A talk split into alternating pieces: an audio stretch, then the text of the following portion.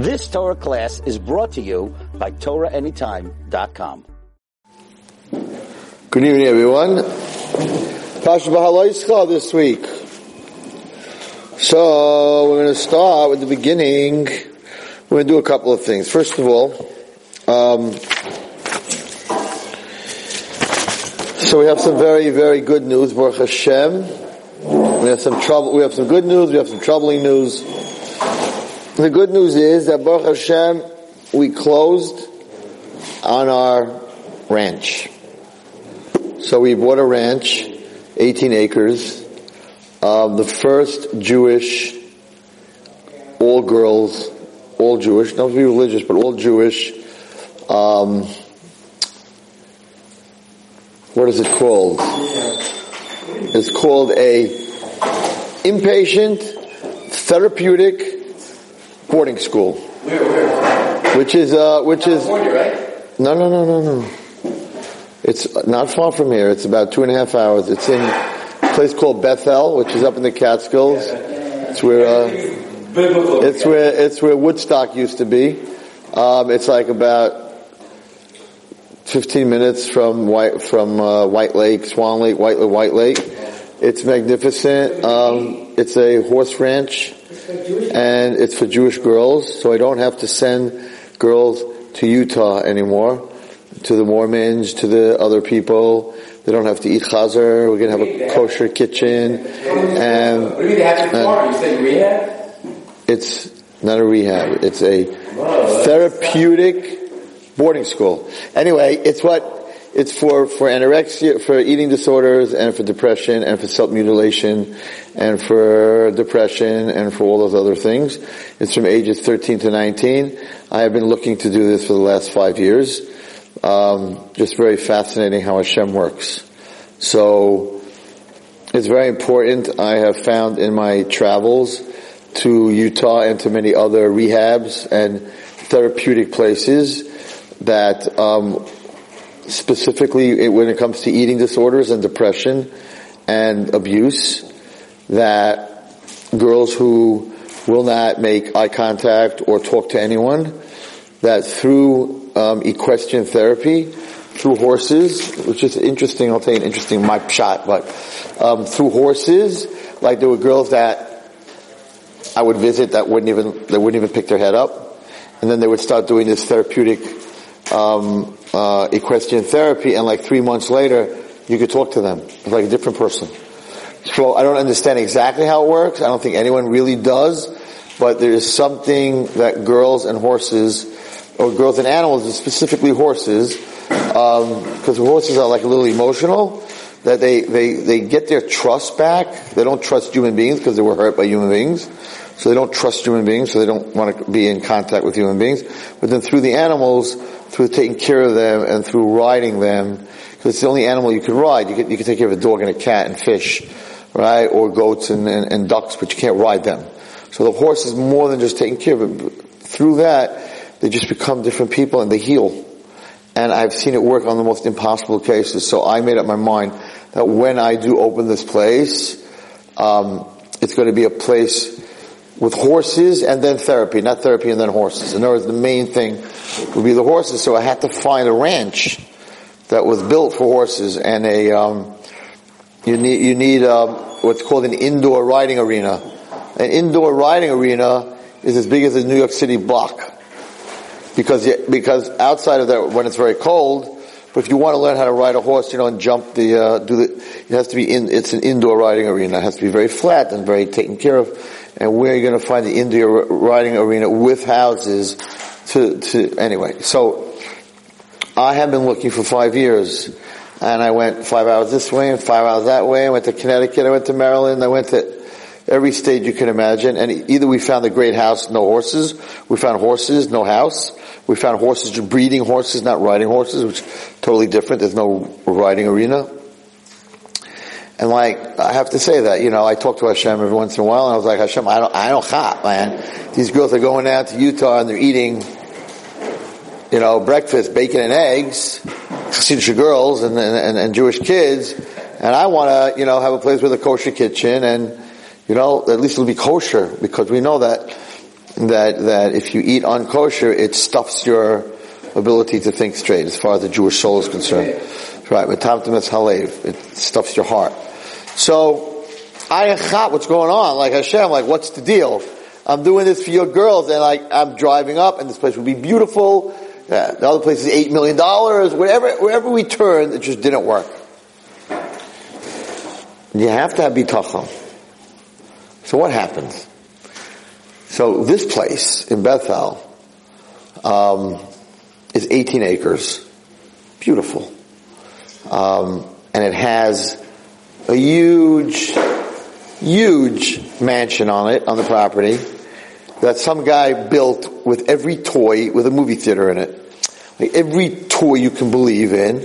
Plus, he was a little like homopathic, so he has like a uh, like a Chinese little house, like out little thing that you meditate in. It, it was like, uh, and there's, there's a there's a there's a lake, you know, out on the on the left hand side of it. It's and he built this place because he had an Arabian racehorse, and his Arab this rich guy had an Arabian racehorse who won races and made a lot lot of money. So this guy decided he's going to build his mansion because he was very wealthy. He had a helicopter on the property but they sold it before I saw it, before I saw the property.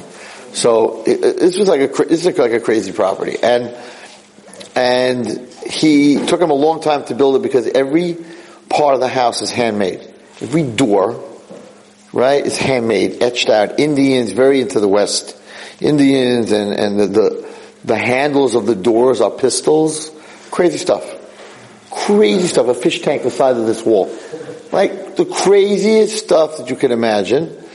And he built this indoor arena for his racehorse to, and, and I guess he wanted to have more racehorses. So he has like 16 stalls. Huge, huge, brand new. And he dies before he moves in. The house, the bathroom, the toilets are wrapped still in plastic. The kitchen was never used. Nobody ever lived in the house.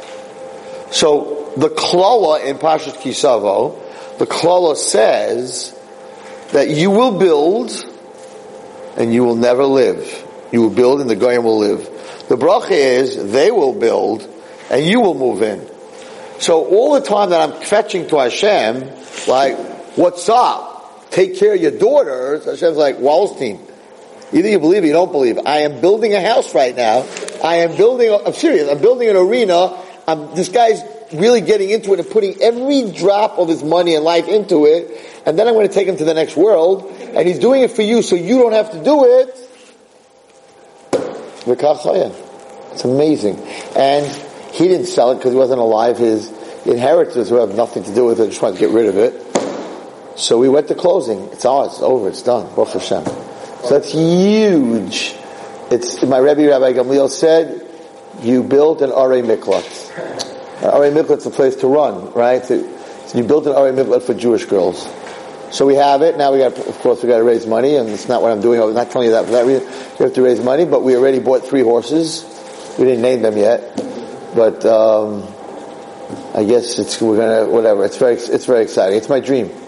So you know what? Sometimes Hashem, you just have to trust Him. Like while you're complaining, he's he's working on it. He's working on a program. You know, you gotta. So uh, I'm very, very, very excited.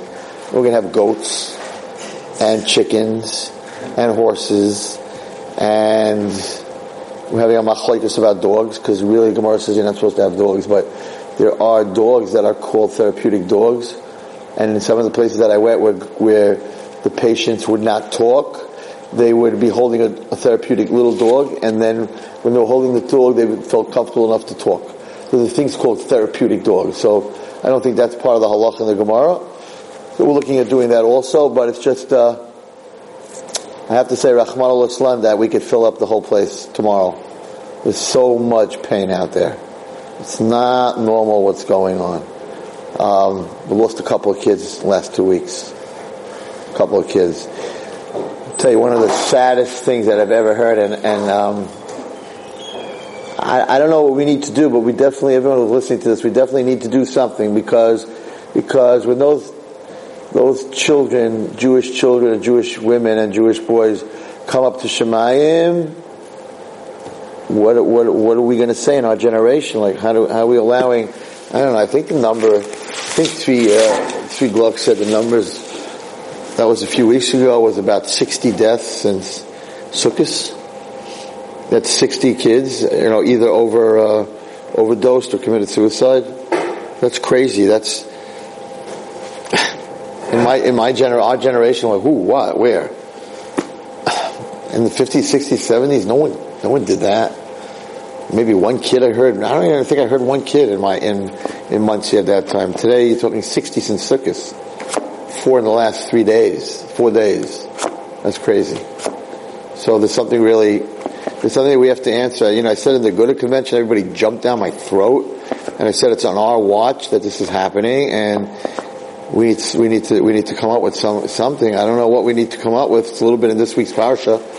It's not something new. This week's parsha, the Jews are complaining that they had that why Moshe did you take us? I'll read it. Why did you take us into the midbar? We had fish for free in Mitzrayim.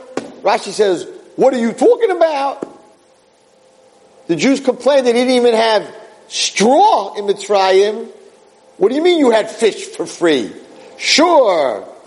Just before they got up in the morning, the Egyptians came up to them and said, how about, uh, you know, some salmon? Or like sea bass? Or Nile perch, that's a fish. It's a fish called Nile perch, right? It's from Mitzrayim. So I'm sure that they put out a nice spread for the Jews every morning for breakfast. Lox, bagels, right? Salmon, you know, what are they talking about? We're going to talk about that today. What are you telling Moshe Rabbeinu? We used to get fish for free. You didn't get fish. You didn't even get straw to eat. Where'd that come up with? And watermelon and pickles. Sounded like they had like the life of uh, the Joneses over there in Mitzrayim. They're sure they gave you watermelon and pickles. What else? Salami sandwiches and pastrami, maybe some kishka, maybe had pacha. I don't know, right? So, so like, what, what's going on with it? We're going to talk about that. How could the Jews say that? They were lying. It's not true. They never got fish for free. The Mitzrayim didn't give them anything for free. So we'll talk about that soon. But you see that they were that, that, that in that generation also they were they were bored, they were spoiled. Nothing was good enough. The mun wasn't good enough. Hashem gave. It's not something new. Everyone's like something new. Kids are you know kid, it happened then. Hashem gave them mun. You understand what mun is? It tastes like anything you wanted to except pickles and some other things. Why? Says Rashi. This is how good God is. I'll read you the Rashi. You don't, you don't have to wait till the end of the sh- end of this year. It says the following. Listen to this. This is.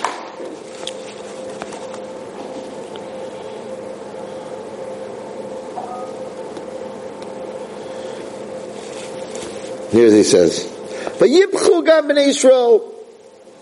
And Klal Yisrael cried, "What's the problem, kids?" Vayamru mi yachlanu basar. Who's going to give us meat? They wanted meat, even though the man could taste like meat, but that wasn't good enough. They wanted to feel the chewy meat between their teeth, and that's how they died. Zachanu was hadaga. We remember the fish. Remember the fish that we ate in Mitzrayim. Chinam, for free. Sure. Is hakishuim. The kishuim, the cucumbers. It's avatichim, and the watermelon, that's a it's achotzir, it's apsalim, it's a shumim, and the garlic, and the onions, right? All this stuff, we remember. Our souls are dry. Ain't kol money nenu. We have nothing but the mun. what are you complaining about, Mishugam? Right?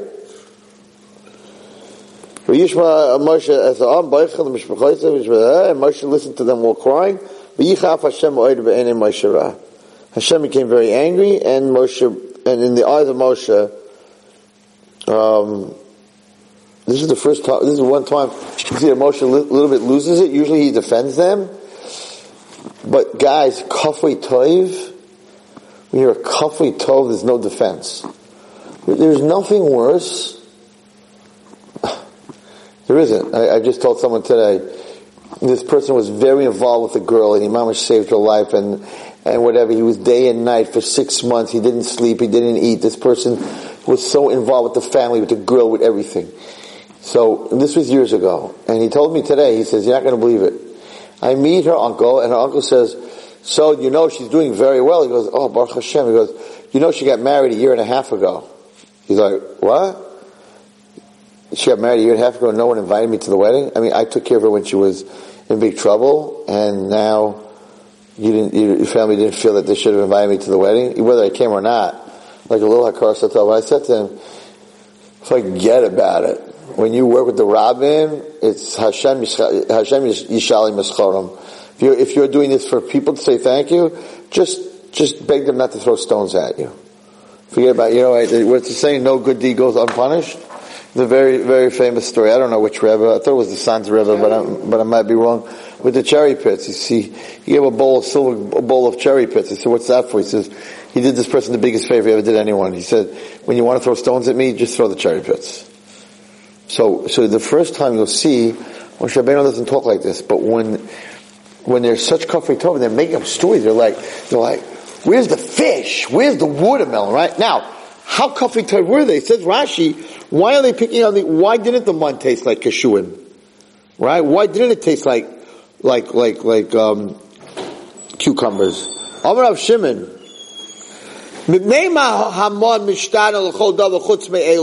Why did the mon change into everything except these, these different avatiach and, and, and keshuim and all these different things. Why specifically this thing? Listen to this. It says Rashi, if a, a, a, woman is nursing and she eats those, it's not good for the kid. Don't eat garlic or onions because of the little child. Right? So, so specifically, it's very interesting. Look at Rashi, Kishuim, Rashi in his time, right? What was that? French. He was French, Rashi, right? Hey, cucumbers, balaz. He, Rashi, in his day, they used to call them cucumbers. Avatiach, they didn't call watermelon, they called it but, batkiyash, whatever. But that word stayed, cucumbers. In, in, it must be in French, the same word. Anyway, Laza is Latin, I think, or whatever. So, so, so, they, they threw it in his face. They threw it in Hashem's face. Hashem, did, Hashem didn't let the mun taste like those things, because that's bad for the children. That's what we used to have in the tribe. How come you didn't give us that? So Moshe, listen to what Moshe says. So Moshe is like, that's it. Kafwei toiv, vayom Moshe al Hashem, lama hareish al Why'd you do this to me? Why, why did you do this to me, to your servant? And why did you, why don't you like me, Hashem? right, right? Why did you put them on me? Why did you put them as a, as a, as a yoke, as a load on me? Right? He said, did I give birth to them? This is what Moshe Rabbeinu says to Hashem. Did I give birth to them that you said I have to carry them? It's not my kid. He never talked like this. It's Not my child. My child, I have no choice. They're not my kids. What am I going to put up with them for? You never talk like this? My only basa. Where am I going to get meat from? They're crying to me. It's the first time he ever said that. I cannot carry them. I am done. Lo uchal nachi levadi kol He covered me many. They are too heavy to carry. If you're going to do this to me, Hageni Nahara, kill me. Moshe Rabbeinu. Kill me. I don't want. I don't want. I don't, I don't want. I don't want to see their their evil. Whoa! He didn't say that when they did the Egel. He defended them every time they wanted to do something wrong. He defended them, and all of a sudden over here, it's like, did I give birth to these kids? Do I have to carry them? Why are you doing this to me? I can't handle this. It seems to be Moshe Rabbeinu just totally unwound over here. He never talked like this. The answer is, once they're kafri taiv, once they're ingrates and they have no appreciation, the ego had nothing to do with appreciation. Everything else they did had nothing to do with appreciation. Over here, once you don't have appreciation, you become too heavy for me to carry. I cannot help you. I cannot lead you. That is a mina that the leader of Klal is saying, I, Hashem, I don't even want to be alive to watch to see what happens to these people because people who are ingrate, people who don't appreciate, they become evil. They be, they're, they're, they're not, they're not fixable. And that's what happened over here. And that's in my book, and when we talk about that is Hakar Satov is the, is is is the you know if you would have asked for meat, I'd love a steak, I love a sino steak Hashem. You know the money tastes it's good, but it's not good enough. But that's not what they said. I just read tonight with my wife. We're up to The what? Spoke. Rav said tonight we're up by uh, the Steipler. The Steipler says by an ingrate, if you get to an ingrate, he's never going to learn. He's going to think that he's doing the right thing.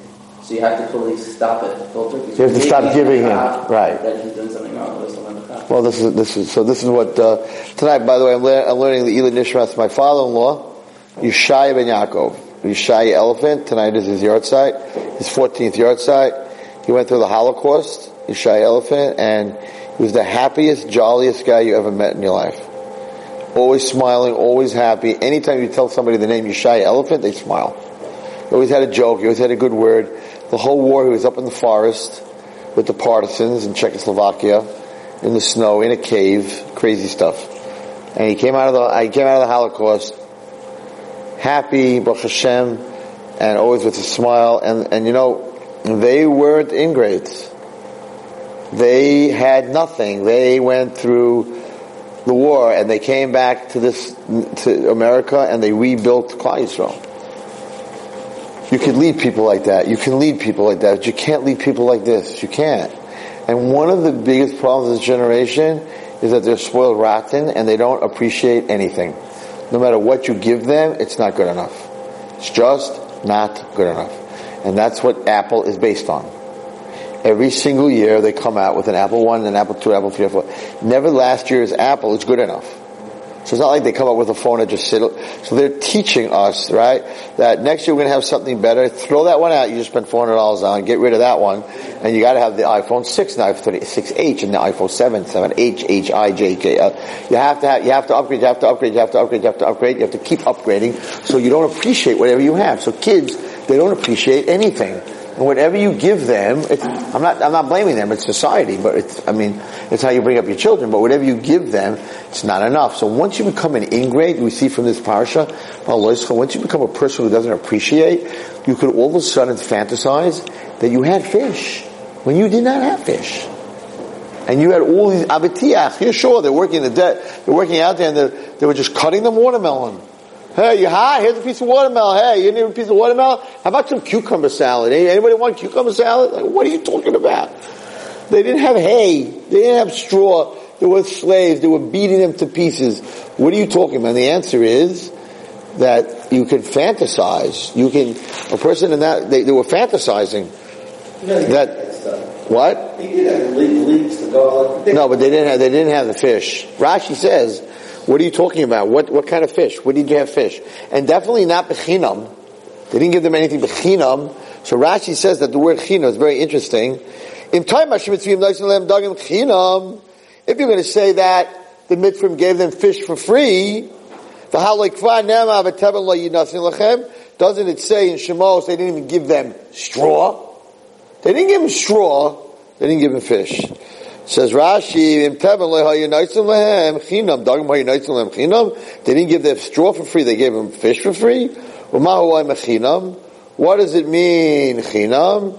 Chinam in ha-mitzvahs. That's what bothered them. Uperish shlohayim lezenu tulim b'mitzvah kasha'ata. The Mekayim mitzvah is tiny eretz zivula v'im loy v'otzaras hashemayim. So the Sifsei Chachamim explains that you have to separate the words. So Chanu said, Mitzrayim, we remember the fish that we ate in Mitzrayim. Chinam when we were free. We weren't free, you were slaves. No. In those days, it wasn't up to if you did a mitzvah or not that you got, right? What does it say in Kriyat Shema? If you do the mitzvahs, Hashem will give you the food. If you don't do the mitzvahs, Hashem won't give you the food. So they were complaining that now we, that we went out of Mitzrayim, so now we have to earn everything. Where did the month fall? If you were at Tzaddik, the mun fell at your doorstep. If you were rasha, it fell all the way out in the field. So they were complaining that whatever we used to eat in Mitzrayim, we didn't have to answer to anybody. It's a mamash's generation. It's, we were atheists. We didn't have to answer to Hashem. We have to answer to nobody. They gave us our fish. That's why the, the Eved who signed, who says, I want to work more than seven years, make a hole in his ear. Because he doesn't have to come to Hashem. He's like the snake. The food comes to him everywhere, wherever he is. Right? He's, he's being served the food. He doesn't come to Hashem. So therefore it says Rashi, they were, they, they definitely didn't get fish for free. So what are they saying? They were saying, Bechinam.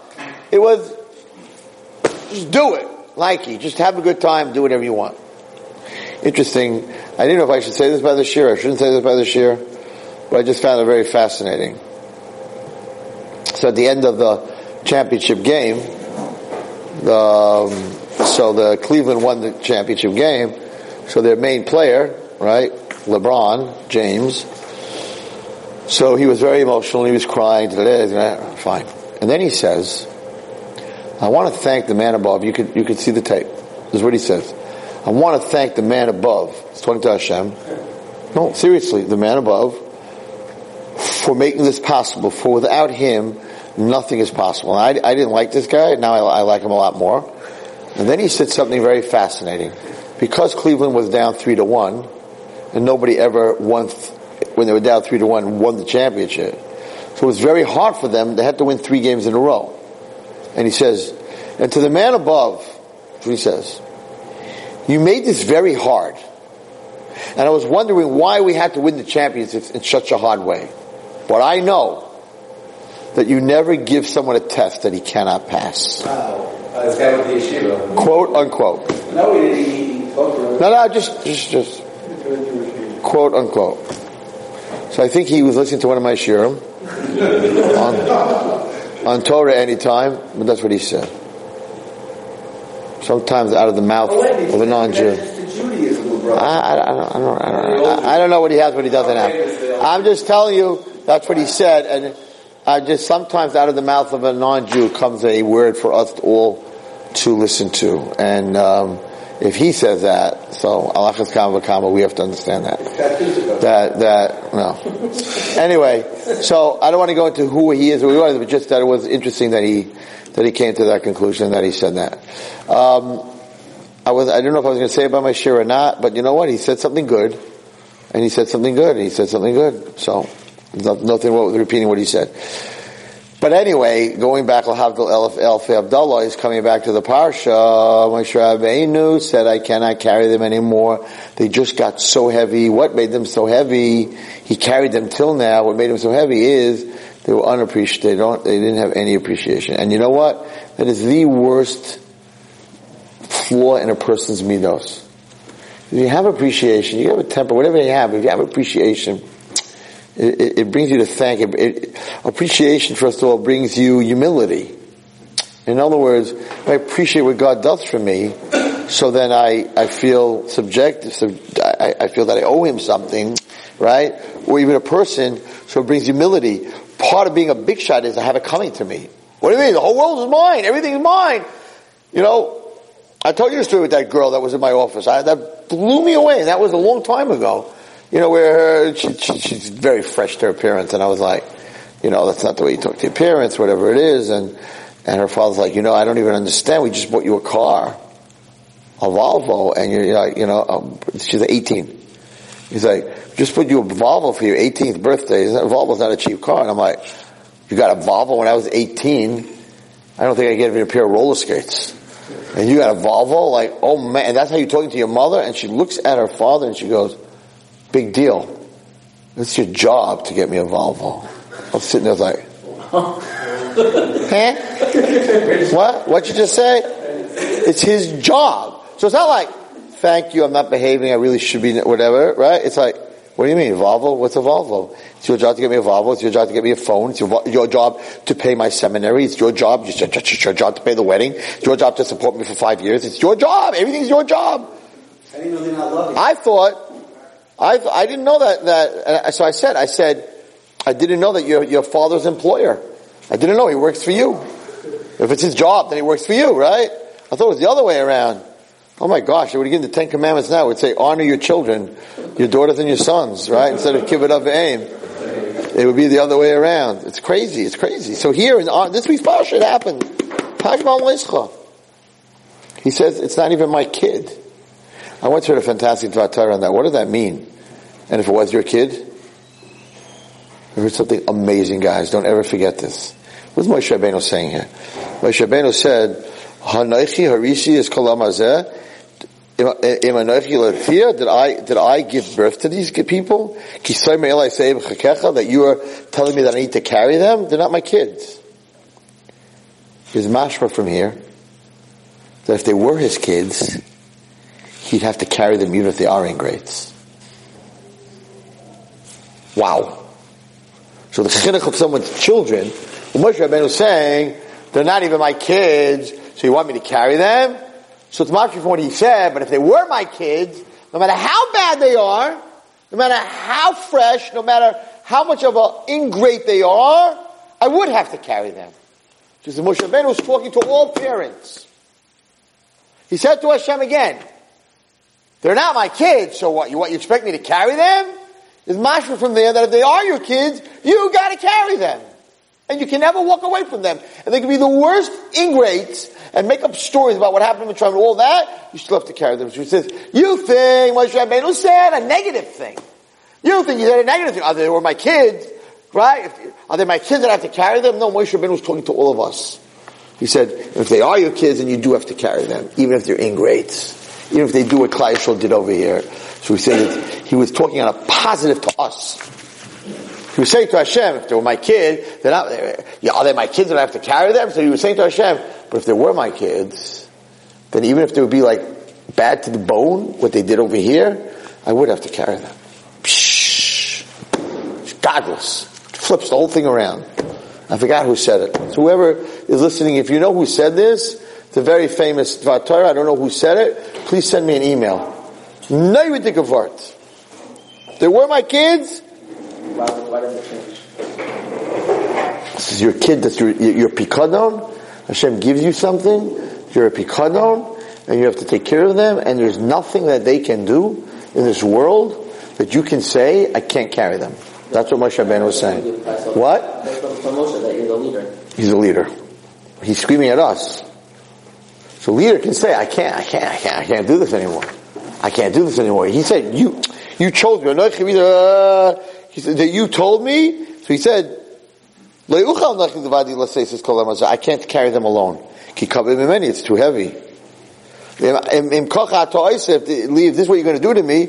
Hageni Nahara, kill me, because I don't want to see Baras. I don't want to see in their bad. I don't want to see in their evil.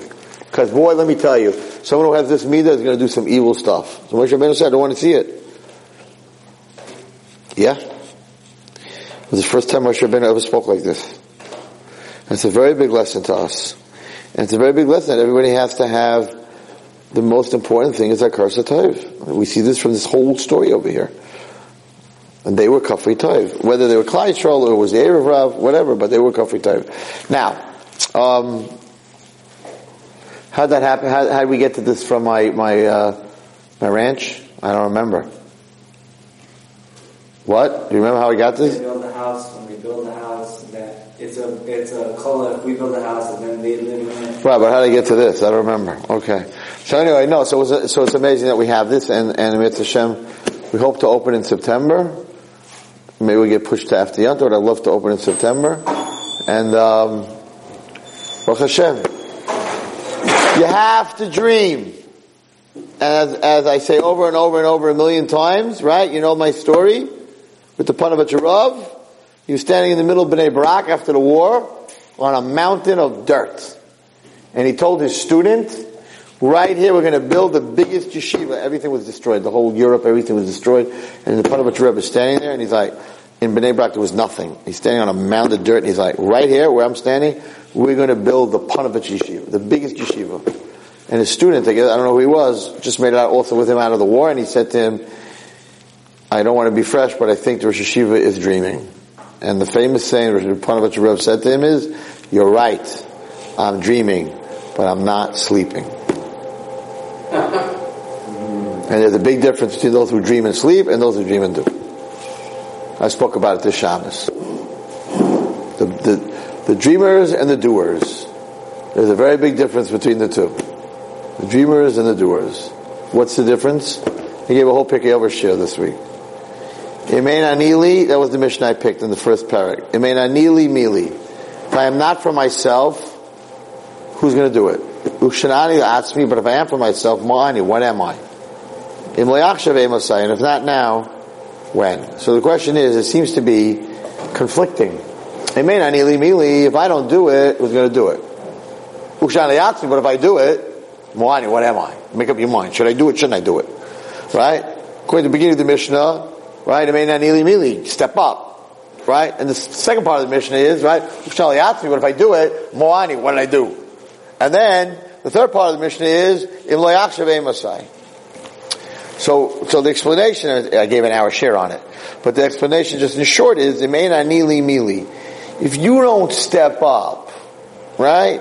If you don't step up, no one's going to step up for you. Anyone who plays sports knows you have the best coach in the world, but if you don't get on the court, eh, nothing's going to happen, right? It's my Humpty Dumpty story as a little kid. My teacher got up and sang that song. I was a little teeny guy. Humpty Dumpty sat on the wall. Humpty Dumpty had a great fall. All the king's horses, all the king's men couldn't put Humpty Dumpty back together again. I was a little kid. I said, Mora! What, Wallerstein? Why couldn't they put him back together again? Kasha Maisa, right? Question on a story. And, and you could sing the song, Humpty Dumpty was sat on the wall, he had a great fall, all the king's men, all king's horses. Put Humpty Dumpty back together again. Why have to be so negative? And the answer is that all the king's horses and all the king's men can't put Humpty Dumpty back together again. Only Humpty Dumpty could put Humpty Dumpty back together again. Everybody's leaning on everything else. Medicine, therapy, this, that, that, that. The bottom line, you go to therapy your whole life, take all the medicine. You don't do the work. You gotta do the work. Every therapist will tell you. You gotta do the work. Every coach will tell you. You gotta do the work. If you're gonna sit there and think that someone's gonna program you, right, and you're not gonna do the work, it ain't gonna happen. It ain't a neely mealy. Number one, you need to know, you need to do the work. And if you don't do the work, no one's putting Humpty Dumpty back together again. Humpty Dumpty has to put himself back together. Does he need help? How to figure out how to put all the pieces together? Beautiful. Get a therapist, get a coach. But if you're going to sit there and like, you fix me, you fix me, you cannot fix me. Only me can fix me. You can help me fix me. What? On. In the water, in the ocean. Yeah. Okay, but that's wanting to win. That's a different. Uh, you are the only one that can fix you. That's for sure. You can get help. People can help you, right? In fact, therapy is really based on that. Because the therapist legally is not allowed to tell you what to do. They're not allowed to tell you marry this guy or don't marry this guy. Do this, that job or don't do that job. And, and it makes people crazy because they ask the therapist, so what do you think? They're like, no, what do you think? How do you feel? Right? They're like, I'm paying all this money. Tell me how I, tell me what, how, what I should do. I'm not allowed to tell you what you should do. So really, what the therapist does is helps you fix yourself. Helps you make the right decision. They coach you. But they will never tell you what to do. They'll lose their license. So this sort of giving you the koyach to learn how to help yourself. So main anili mili is nayudik. I mean, you want therapy, you want, you want psychology. Pirkei Avos is where it's at. Main anili mili, if you don't do the work, no one's going to do the work for you. But if you think you could do it yourself, Mo'ani, if you think you could do it without God, if you think you don't need Siyata Shmaya, if you think, right, it's me, me, I did it. Mo'ani, you'll find out in the end that you're nothing. Now, you come to the conclusion that you gotta do the work, and you have to have the Siyata Shmaya, in The difference between people who change the world and people who have great ideas is in Mosai. If not now, the procrastinators is like, you know how many people told me, I thought of Ornava way before you did. I'm like, great. And what did you do? you didn't do nothing. Right? And, and, and, and there were guys like, oh, Apple, I, I had that idea. And they even, they even sued him and they sued everyone. Everyone had ideas. Everyone had ideas and ideas and then it happens and they, and they, and they, and they missed the boat and they had, I had that idea. And the difference is, in what Akshavema said, the people get things done is like, if I don't do it now, it's not going to get done. They're not procrastinators. They see a problem, they jump on it. By Boaz, when Ruth came back after the night that she came to Boaz and she uncovered his legs, that he should be the um, the goyel. So she came to Naomi and she said to Naomi, "I don't know what he's going to do. I mean, I told him the problem, I told him the situation, but I don't know. Maybe he won't get around to it. He was a very busy rabbi, right? Maybe his messages are full, and he doesn't have email. Like I don't know if he's going to get around to it." So she said something fascinating. And that's why Boaz is a great grandfather of David Melech, and that's why Boaz is that what's it called comes from Boaz. Mashiach. So she said, listen to this, what a pasuk, what a pasuk. So, no, so how do we know? So she went, she uncovered legs, now she went back home, and she says to Naomi, I don't know if he's going to do anything. I told him, but you know, maybe in three months, maybe in six months, maybe in a year, maybe never. But Toime, she says, Shvi biti, I know Boaz. Relax, my daughter. Shvi, sit down. Relax. Until we find out what's going to happen. Kilo yishkoy ha'ish ki im kilo hadava hayom. Because this man doesn't rest until the deed is done today. Boaz had a name that when he saw something that bothered him, he will not rest until it's done. Today. Tomorrow. Today. And of course, the next morning, Uboaz Ola Hashar, he got up early in the morning to the gate, Yashav Shav, and he sat there and he made a beis din and whatever he did. So Boaz, it was known that he didn't rest when he saw a problem. And he made sure it was done that day. He died the next day. That's why. Right. Could not wait a day, but he'd know that. But the people who get things done are the people, first of all, that it bothers. Problem is, everyone's so busy with themselves that it doesn't bother them when things happen to other people. The reason Moshe Rabbeinu, Hashem, the first time Hashem spoke to Moshe Rabbeinu, Vayar Kisar Lirois, Hashem saw that Moshe Rabbeinu stopped to look to see why is this bush burning but it's not burning. Everyone else walked by and said, cool trick, man. Burning bush, not burning. Magic. Oh, I'll go to that show maybe if they advertise. Moshe Rabbeinu said, something's wrong here. So when Hashem saw that he stopped to look because something was off, he said, that's my leader. My leader has to be a person that when there's a, a Rebbe, when there's a child in class, and he's just not acting the way he always does, or he's in the corner and he's not talking, he has to be able to see that and recognize it, and it has to bother him that he cannot sleep till the next day. And that's the difference between people who do things and who don't do things. I'm not saying that I'm such a big doer, but the reason that I have a high school and the reason that I uh, we just bought this ranch is because uh, not because I need more things to do. Even though my plate's full, my father always said if your plate's full, get a bigger plate. He never said eat what's on the plate. He said he never said make room on the plate. He always said get a bigger plate. Right? Your plate's full, get a bigger plate. You have more you have more room. You can put more stuff on it. Right? It's like in a smorgasbord. You're not having those little plates. You look for the big plates. When you get to the big plates, look for the bigger plates. Right? So, it, it's, it's need. When you see the need, you create what has to be done. People come over to me, they say the, the silliest thing. They're like, Mirtzeh Hashem, I hope that you won't have, you won't need your place anymore. I'm like, that's ridiculous. Keep up your good work, but I hope, I hope you'll be out of business soon. I'm like, oh, this is not a business, number one. Number two, until Mashiach comes, we're in business. It's like going to like, my, I don't want to support Maimonides. I hope, mirtzeh Hashem, there'll be no more hospitals in the world. And when Mashiach's not here, there's going to be people who are sick. Right? That's a silly wish to say. Mirtzeh Hashem, I hope, we won't need your, you need, we won't need your stuff anymore. Very nice. So what, we should close up? Mirtzeh Hashem what? Mashiach comes, you won't need it. But in the meanwhile, help me out, man! Don't give me a Mirtzeh Hashem, I hope we won't need you anymore. Help me out! I go to people for money like, oh, you're, you're doing such a major job. Hope we don't need you anymore. Well, right now they need me. Write a check. Or help me out. Or help me out. Don't give me no brachas. I don't need your brachas, okay? Help me out. When Mashiach comes, you won't need it anymore. Right now you need it. So what, what are you saying? I hope they'll, ne- why should we, I hope there'll never be any more sickness in the world. I hope we won't need any doctors. Yeah, but right now there's a lot of sickness in the world, and instead of saying, I hope there won't be any doctors, let's get some more doctors and let's support them, and let's build some good hospitals. Hello? Mitzvah Mashiach comes, yes, that's, that's the bracha. But right now we need it. So like, that, that is silly to say that to someone. So uh, it's like telling a shach, you know, I, I, I, hope you won't have to read any more shidduchim. I hope they just all find each other, and it just happens, and everyone gets married, and life is great. Yes, and mirtzeh Hashem.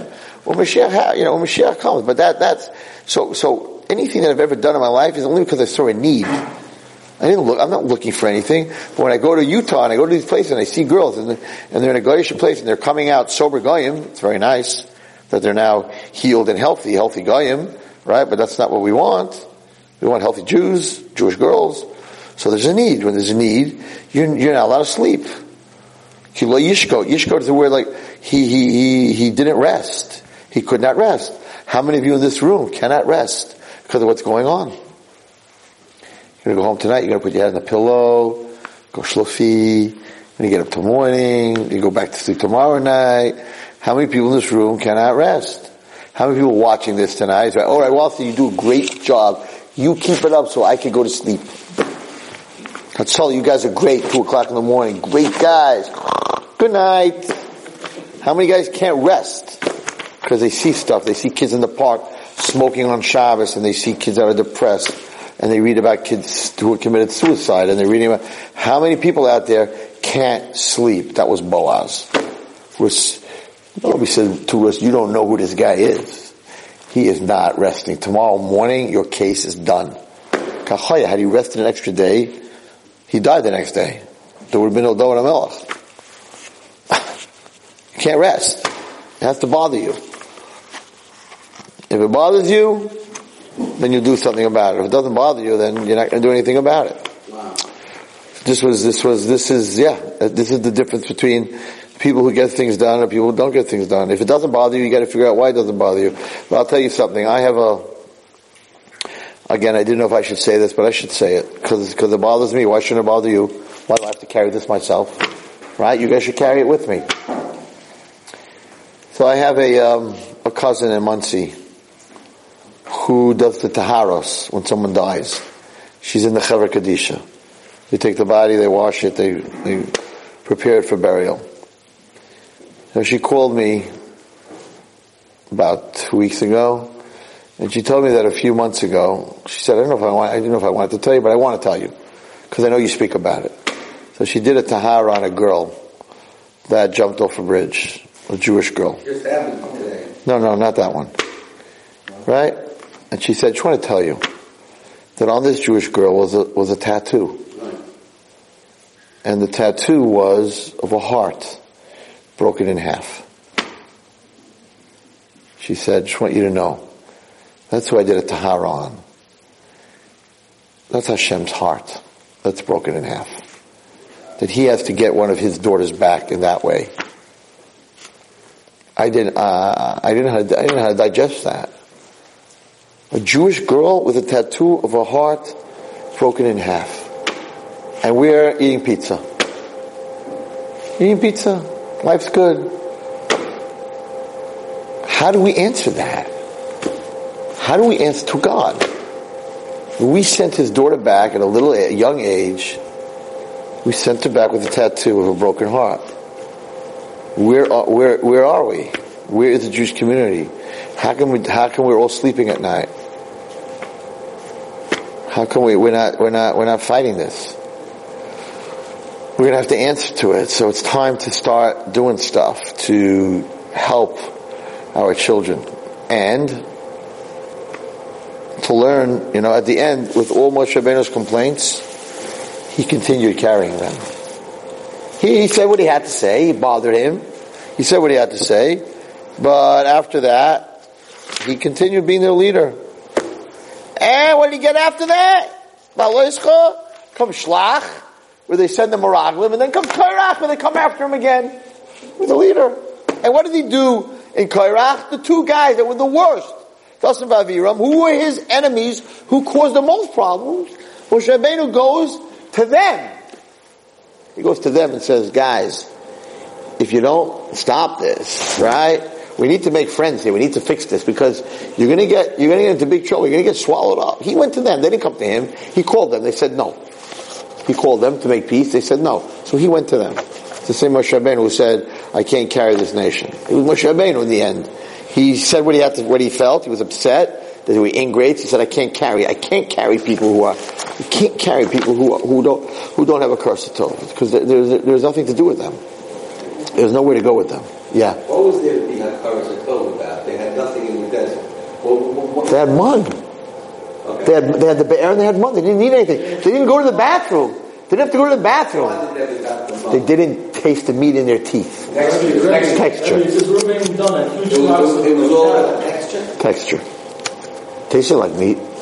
Not only that, there's a much bigger question. They had sheep. They could have made lamb chops. They had a lot of animals. So, so why did Hashem give the money if they could have made lamb chops? No. So the mun, the, the mun didn't have to taste like meat. The mun, mun was like ice cream. It could taste like anything you want. But if something tastes like anything you want, it's still not that thing. That's what they were saying. They were saying it tastes like meat, but it doesn't doesn't have the. If I give you a bar, uh, if I gave you a drink that tastes like meat, you don't want it. You want to feel the lamb chops and the bone, and you want to pick your teeth on the bone, and you want to feel the meat. Valid, not valid. Like, imagine eating meat in a juice. It would be good. No, but it wasn't. First of all, it wasn't a juice, but it was heavenly. It was mun. It was heavenly bread. It was. It, you didn't go to the bathroom. It was on such a level. It filled you up. It was crazy. It was crazy stuff. Also They- hard, most of hard. the appreciation What? they did have, and they only complained about they- most appreciation for what they did have, and they only complain about what they didn't have. Right. They never said thank. Right. They never said thank you for the mun, but right, exactly. They said where's the fish, and where's the cucumbers, and where's the pickles, and where's the. Only about what they did. Right. No, I'm saying he's saying a, a better point. If you start off and say, you know, thank you, Tati, for the ice cream and thank you for the pizza, but could I have French fries? Okay. But if you're like getting pizza and ice cream, and you're like, where's the French fries? That's coffee toiv, totally. You're not even. You're not mentioning. You think if they would have said thank you for the mun and thank you for the mayim from the bear from Miriam, and then complained, it would be one thing. Here, they were just like, "Where's the fish? The free fish?" They didn't even, they didn't they have no hakaras tov. They had no hakaras tov. And that was too, Moshe Rabbeinu said, that's much too hard for me to carry. And, and I can tell you that is probably the hardest thing, to, the hardest thing to deal with. The hardest thing to deal with is, is, is when someone is just, just, you give them your life, and give them everything, and they just throw it back in your face. I don't think, I think they were, they weren't ready to serve. They- What do you mean? In other words, they were given everything they want, right? But it's like, hey, you know, there was a price to pay. There was a price for it. Fealty to Hashem, to be clean to Hashem. They didn't So that you weren't you weren't here. You came in a little late. So that's what that's what Rashi says. Rashi says that they said bechinam. They didn't mean that they were getting fish for free. They were meant that everything was free. We didn't we didn't have to do anything right to God to get something. To Rashi, right? And now all of a sudden we got to keep the mitzvahs. We have to do this. We have to do that. We don't want to do that. Okay, but that's also it's also a coffee tov. Hashem took you out of Mitzrayim. So they always kept throwing that up. They always kept saying that you took it out of Mitzrayim to die. They always, I mean, the Arab was always complaining about It this. came with a price. In other words, Hashem's given it to them, but it, it comes with a price. Right? It, it comes with a relationship. Yeah. It comes with a relationship. They didn't want the relation. They didn't want. They were saying bechinam. They were saying like we used to just we used to just get food. We didn't have to daven. We didn't have to do nothing. Now it's good that you give us the mom. Right, right. They didn't want. They didn't want it. So I try to end with a story. Yeah. Someone works for something. The what? Someone works for something. They appreciate it. Someone wins the lottery. That's not how to appreciate the money. If I win the lottery, I'll appreciate it. But now, they win the lottery. They don't work for whatever they got. So once they got used to it, they want more. It's not like they they work. Yeah, but they were complaining specifically that they wanted the texture of the meat. How much meat do you think they ate in Mitzrayim? They weren't allowed to eat. They were, the cattle were the Avodah Zarah. So I, I have a picture at home where, where it shows a picture of the Statue of Liberty, and he did with a long beard in the front, and it says Cherus. You know, it's like you know, when they first came to this country, it's like they, they're only a real devout yid can appreciate Cherus. for sure. They couldn't appreciate the Cherus. The, the, the, the funny part about freedom is, freedom is the ability to say no, not yes. A slave, the only word he can't say is no. You Pick up, pick this up, clean that up. He can't say no, you get his head chopped off. So in America, we believe that freedom is the ability to say yes. You can do whatever you want. You can do whatever you want. No, that's not freedom. Freedom is to be able to say no. No to the, it's no. No, the word no, Right. an Evet is never allowed to use the word no. So I just want to end with this, with this sort of a story, and it's also a bracha. Um, so you think when you do something for someone that, you know, you're doing them a favor. Really, getting involved in helping other people, really doing yourself a favor. And the best story, and I have never said it in this class, the best story I ever read about this was a true story. There were two friends that were way, way up north, past Alaska, the Antarctic, know, Arctic Circle, wherever they were, and they were traveling, and they were a four by four, whatever it is, and they got caught in a very big snowstorm, and they got stuck, and they were freezing. And one of them, you know, when you, when you, you should never know from it, when you start to freeze to death, you become, become very tired, and then sort of warm, even though you're freezing, and then you fall asleep, and once you're in that sleep, you're done. You, you, don't come out. So the main thing is to keep the other person up and awake, because as long as they're up and awake, their blood is flowing. As long as their blood is flowing, it doesn't freeze. They don't die. So this one guy was like falling asleep, and the other guy kept rubbing his hands and rubbing the guy's feet and rubbing his neck and trying to keep the blood flow going. Anyway, finally they got saved. They got saved. They were brought to a hospital, and the guy who was falling asleep lost lost his toes. They were frostbitten. They, they had to they had to they had to operate. They had to take it out. But meanwhile, when they when they brought him in, he was frostbitten, and the other guy was sitting outside in the waiting room, and he wanted to know what was going on with his friend, and he's waiting, he's waiting, and the surgeon finally comes out, and he says he's alive, he's okay, but he lost a couple of toes. That's what he tells him.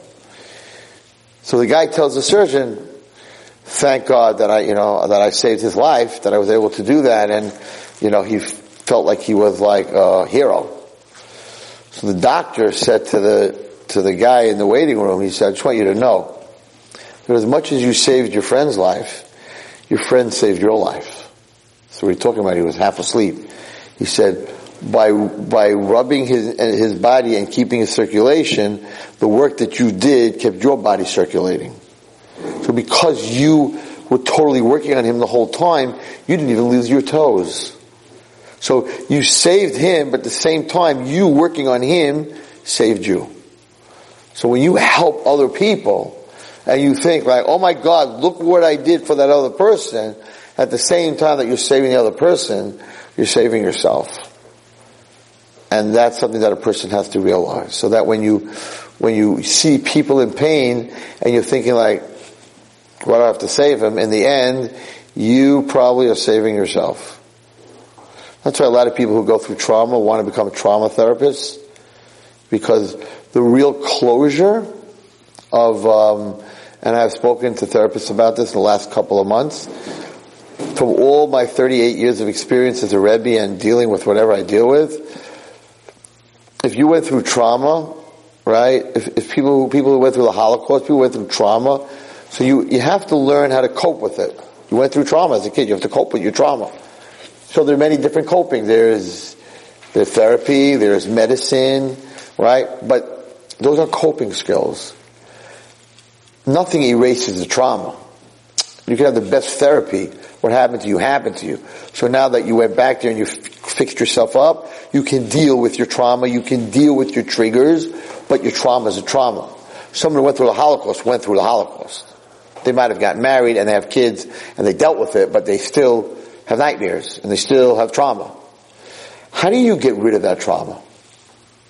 Is there any way to get rid of that trauma? What happened to you? Can you change that? Can you, how can you change it? It happened. You can't change what happened.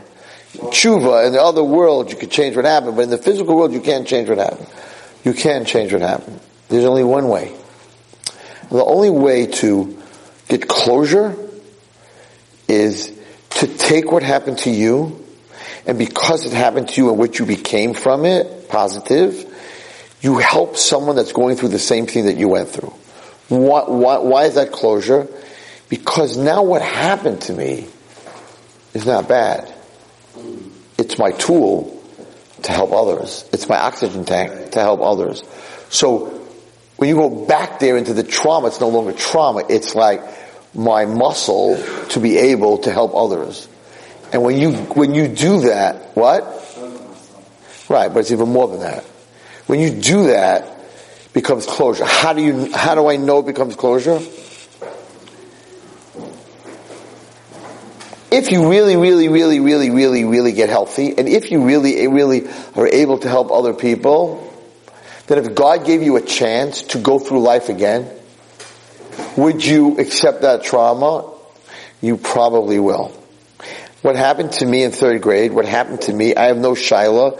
If Hashem said I can give you the perfect life, no third grade, not getting thrown out of school, not getting smacked, all that other stuff that happened, would you choose to go through that again because that will give you the ability to build an Ornava, Terrace Nava, ranch, whatever, whatever, that, because otherwise you're just to be a regular kid, you're not to do any of that stuff. You're to be in real estate in Florida and you guys wouldn't be here and I would have nothing to do with any of you, right? So that's your choice. Would you like to just have a regular life with nothing in it or to use that to build whatever you did? I have no question. I would say, let's do it again. Once you're able to say, let's do it again because it's, because I'm, I'm so healthy that I'm using it to help others, it's over. The, the, the wound is closed. Now, can that ever happen in someone that was, that went through, I'm going to use the nice word, right? Physical abuse, because it's something I, this seven, seven year old kid, I'm walking in the street this Shabbos, and his father comes over to me, and I'm walking, who was I walking with? My son-in-law, truly, and this father says to me, oh, Rabbi Wallerstein, my son is your greatest fan. I'm like, really? He listens to all your shiurim. I'm like, hope not my Shovavim shiurim. I'm like, hello, right? I said, really? What's your favorite story? I figured the kid doesn't listen. He goes, oh, that werewolf story. That's really wild. I'm like, you're letting your kid listen to my shiur to the boys?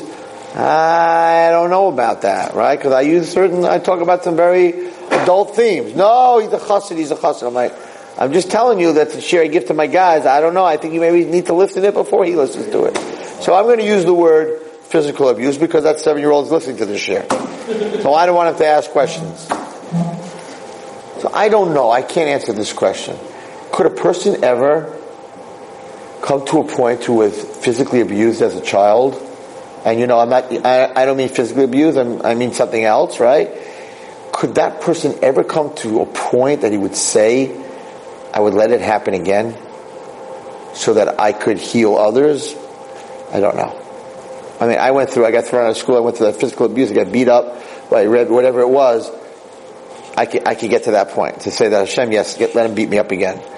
But can a, can a person get to the point where that trauma would say, if, if that's what it takes to make me who I am, to be a trauma specialist, to be able to create a rehab, whatever it is, can a person ever get to a point to say that if Hashem gave me the chance to do it over again, I would accept that to happen to me again? I don't know if someone could ever go, I don't know. I don't know.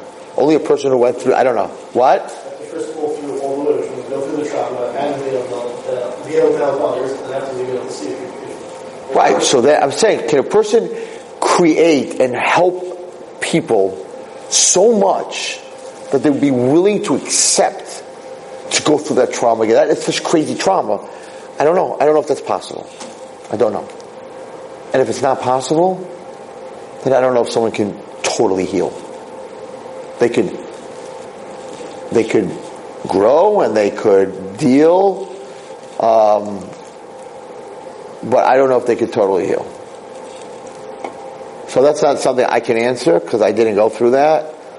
But a guy who did drug use, that I know. Some guys told me that if a guy gave me a chance, I'd do it again. Thank you. That's great. Great answer. I'll be like, that's the one you should say, I won't do it again, you know? But like, I became a drug therapist, I became an addiction therapist because I went through it. I'm just right now, in fact, someone that I'm a, that, that I want to hire as part of my team went through it and she's a superstar today because she went through it and she does understand it. And I'm sure that if Hashem said, would you go through it again? She probably would.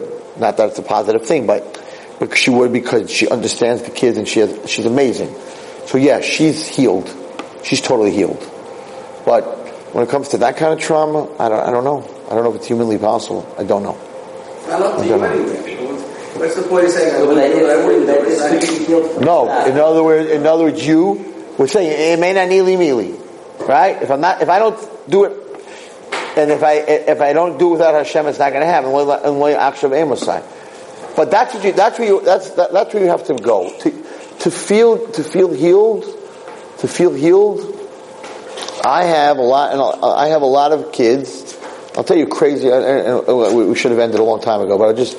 So we had this girl could not get through to her. She was 16 years old. She went through this trauma. No eye contact. No, you know, just in the room, depressed, in a very, very bad state. Went to this therapist, that therapist.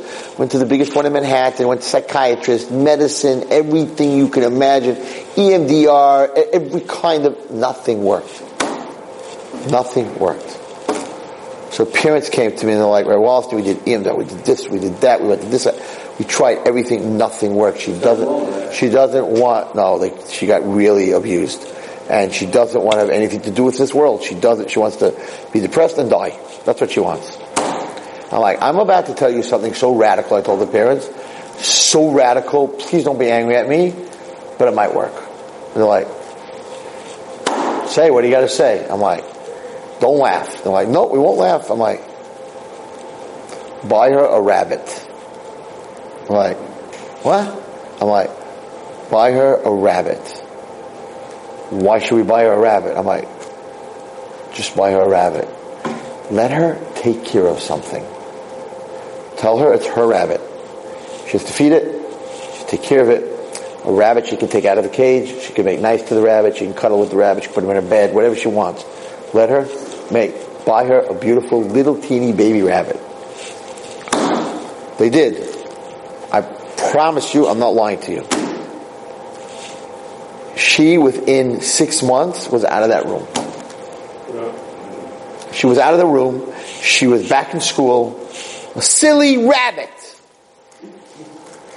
You know where that saying comes from, right? A silly rabbit. It's not important. So, why? Why? She needed something to love. She needed something to take care of. The greatest healing factor is to help to take care of something else. That's why the horses work. I couldn't get her a horse. And I felt that a rabbit is a little cuddly thing she put in her bed. A dog is a whole, Gemara, yes a dog, no a dog. A cat sometimes can be like a little bit vicious. So, the healing of a human being is to help others. And there are so many kids that I deal with that I'm like, take care of an autistic kid. And I'm talking about adult guys and adult girls. Take care of an autistic kid. Take care of a Down syndrome kid. Give to someone, right, where you give 100% and that person loves you unconditionally. A Down syndrome kid loves you unconditionally. A, a, a, a kid, autistic kid, a high lifeline kid, all these kids, they just love you. And when you get back that love from the person that you're giving love to, that is healing. That is the biggest healer there is in the world. The biggest healer there is in the world is giving love to someone and getting it back from them. So for many, many kids and many people, you think you're doing the autistic kid a favor, you think you're doing the Down syndrome kid a favor, or you think you're doing the sick person, or the old person in the nursing home, who you talk to and you give them love and they give you back their great grandmother. They're not your great grandmother, but, right, that is the greatest healer, and I think a lot of people don't realize that. To volunteer, to, I think that we could get everyone out of depression if we could get them someone to help. Because when you realize that you could give to someone else, you, you get back so much more than you give. You get, I'm, I can tell you that. It was like, all right, Walter, you do so much. I'm like, you don't understand. I'm selfish. The more I do, the more I get back. I'm like, wow, I get more than they get. Actually, they return my calls. I don't return theirs. So, but, but seriously, you get a lot more. So that, that's, and that's chesed. That's chesed. That's chesed. You give, you give, you give, and chesed, like we said, ends up chesed sheba chesed ends up malchus sheba malchus, and that was Boaz. That every one of you needs to be a Boaz. Do not rest until the deed is done. Today, not tomorrow, not next week. Do not rest until the deed is done. If you decide that you, if you decide that you want to, that you got to take on something extra, you have to take it on tomorrow morning. Not I'll see you in a week whether it's a diet, whether it's whether it's kedusha, whatever it is, do not rest until the deed is done. That is the great grandfather of Mashiach. May we all be to see him. Amen. You've just experienced another Torah class brought to you by TorahAnytime.com.